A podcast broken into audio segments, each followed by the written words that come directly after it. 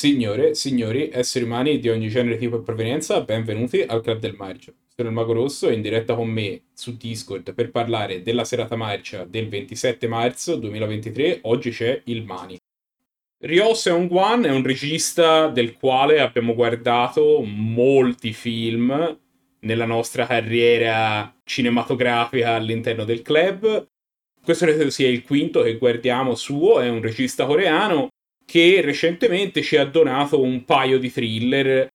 L'ultimo che avevamo visto era The Berlin File e ora siamo arrivati a questo The Unjust, che in realtà è il film precedente nella sua filmografia. È un thriller del 2010 con una vicenda che verte intorno a questa storia di corruzione all'interno delle istituzioni e in particolare a cavallo tra l'ufficio di un procuratore distrettuale e un ufficio di polizia che cerca di insabbiare e di trovare un capo espiatorio per un caso, per motivi che in realtà non abbiamo del tutto capito, devo ammettere perché servisse apposta questo capo espiatorio, ma alla ricerca di questo capo espiatorio alla fine si scopriranno tutta una serie di retroscene e ci si avventurerà in questa storia di corruzione e di persone che cercano di fare quello che devono ricorrendo a mezzi sempre più loschi e sempre più estremi per tenere la storia insabbiata. E penso che vogliono cercare il capo espiatorio perché l'opinione pubblica è talmente scossa da questi casi di omicidio che irrisolti, che addirittura il presidente della Sud Corea fa delle pressioni no? affinché venga proprio catturato qualcuno e quindi c'è questa task force che vuole prendere il colpevole. Queste sono proprio le scene iniziali. E però questo problema, questo problema, diciamo, non è che sei stato disattento. Diciamo che il film è molto, molto ingarbugliato sin dall'inizio e non si capisce bene proprio lo snodarsi degli eventi, che sono tanti, complessi, raccontati, interpretati sopra le righe. Infatti questo film ha proprio il problema di essere faticoso. Secondo me è proprio un film faticoso da seguire, da capire e anche da apprezzare. Si passa buona parte del film a cercare di ricostruire quello che è successo prima. E sì, da una parte magari siamo stati noi che siamo disattenti, però questo è un problema che abbiamo ritrovato anche nel film The Berlin File che abbiamo visto qualche settimana fa. Quindi secondo me il nostro amico Ryo Seung-wan spostandosi verso il thriller il thriller giudiziario eh, eh, ha fatto un mezzo passo falso in rispetto all'azione scanzonata dei primi film, almeno di quelli che abbiamo visto noi nei film, insomma, prima del 2010. Sì, diciamo anche che il film ci mette anche del suo a non portare avanti questa trama che, come hai giustamente detto te, è molto ingarbugliata, è molto complessa, ci sono insomma due storie di corruzione alla fine che si ricongiungono un pochino solo alla fine, in parte perché poi ci sono tutta una serie di scene che non servono veramente a portare avanti la trama e annacquano solo il brodo. A un certo punto, verso 45 minuti dall'inizio, io ho alzato la voce e ho detto scusate, ma questa è la quinta scena di gente che si urla in un ufficio senza motivo, semplicemente per urlarsi contro all'interno di un ufficio.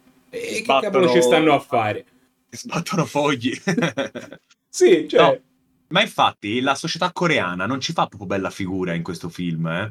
ma non si capisce, poi magari è una critica, è una critica velata e quindi la spiattella sempre in faccia allo spettatore, eh? però di base, volente o nolente, la società coreana non ci fa proprio una bella figura, eh? è proprio una società, almeno per come ce la mette lui sullo schermo, dedicata al servilismo e al subire le angherie dei superiori.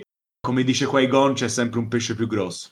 Sì, e questo comunque alla fine si riflette anche in questa storia di corruzione, perché comunque sia questo poliziotto che almeno all'inizio ci viene mostrato come un poliziotto duro, ma presumibilmente non già corrotto, non, non precorrotto, viene obbligato a fare questa cosa o comunque viene adescato a fare queste operazioni di insabbiamento con la scusa di una promozione e con la pressione dei superiori. Assolutamente, assolutamente. E quindi si fa proprio fatica a seguirlo. Però, secondo me, il finale è fatto bene. Nel senso che a fronte di una durata di un film, anzi, no, dura tanto, dura due ore. Comunque, a fronte di due terzi di film in cui la fatica eh, è protagonista, invece nel finale tutte le trame si ripanano, ecco, piuttosto bene. E c'è anche un finale piuttosto, piuttosto drammatico, ben girato, ben interpretato, che sinceramente ho apprezzato. Sì, quando i nodi vengono al pettine il film fa un buon lavoro e come detto te le scene finali sono molto forti o comunque adeguatamente forti e adeguatamente drammatiche.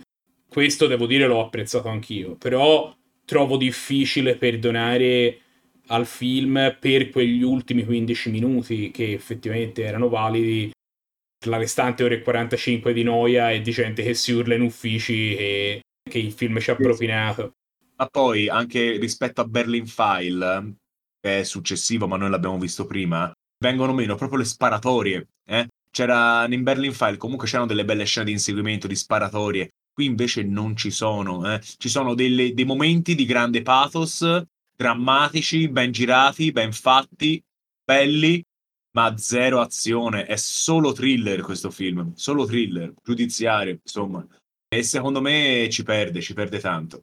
Sì, The Berlin File aveva molto più il taglio dello spy movie, diciamo c'erano delle scene che a me richiamavano proprio i film della serie di Bourne, di Jason Bourne.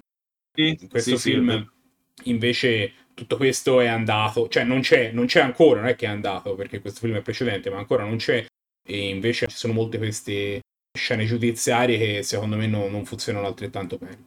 Peccato, peccato.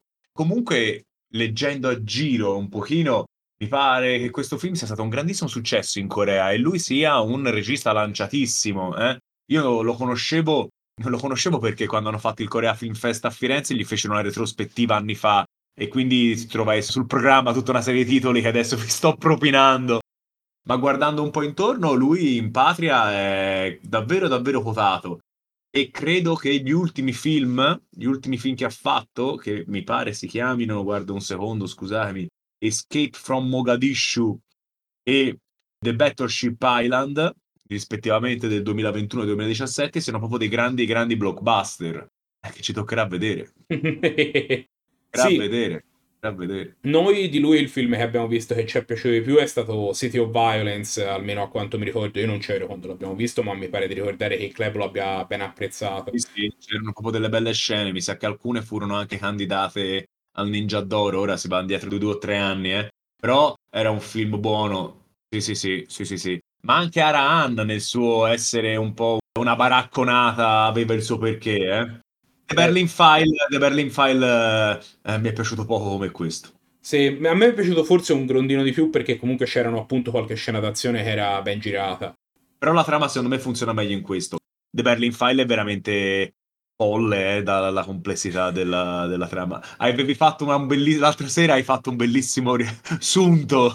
Sì, è un film con il Mossad che arma una cellula di terroristi iraniani affinché possano collaborare con il servizio segreto della Corea del Nord in operazioni a Berlino contro il servizio segreto della Corea del Sud. Un delirio, c'entra la CIA, c'entra qualunque cosa. Diciamo, e questo funziona un pizzico meglio, ecco. Però effettivamente la mancanza di la gente si spara, comunque alla fine ci basta poco, no? Sì, sì, sì, assolutamente. E diciamo che questa sua carenza è riflettuta anche nel fatto che di Ninja d'Oro ha ricevuto pochissime candidature. Una, una. Ha ricevuto però la prestigiosa nomination al miglior ammazzamento, che mi ha fatto sinceramente, insomma, me è piaciuto molto, in cui un disgraziato con delle basette improponibili, peggio di queste che ho in questo momento, gli viene sabotato una sorta di montacarichi in un palazzo in costruzione quindi piomba a velocità inaudita a terra e il momento in cui la struttura comincia a prendere velocità e l'ho sentito, l'ho sentito e il tonfo si sente anche anch'esso. Mi è piaciuto. E poi candidiamo a un film che tra l'altro è ancora al cinema, credo, quindi la gente può ancora andarlo a vedere. Dovete andarlo a vedere perché è un bel film, è un film appunto del 2022 italiano che abbiamo visto poco tempo fa, abbiamo recensito poco tempo fa, L'ultima notte di amore con Favino, un thriller anch'esso che vede la corruzione nella polizia, un poliziotto giusto ma non completamente pulito che ha fatto un passo più, un po' più lungo della gamba e adesso ne deve prendere le conseguenze.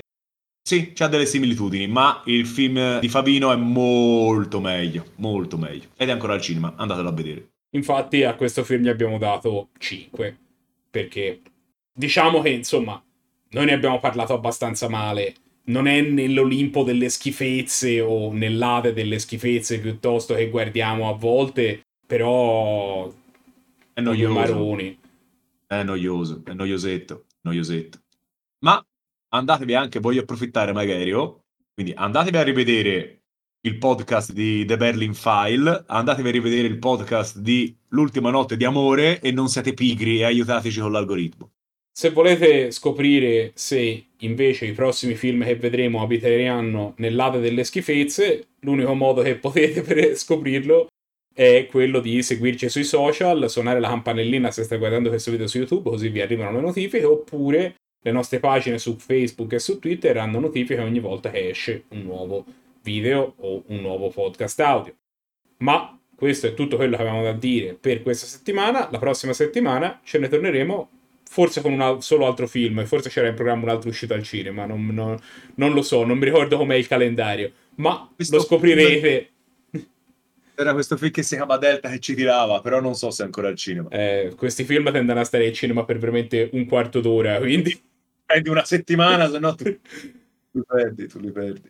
Ah, no, no, no, aspetta un secondo, ma la prossima settimana è Pasquetta e quindi noi non registreremo. No, allora ci vedremo tra due settimane.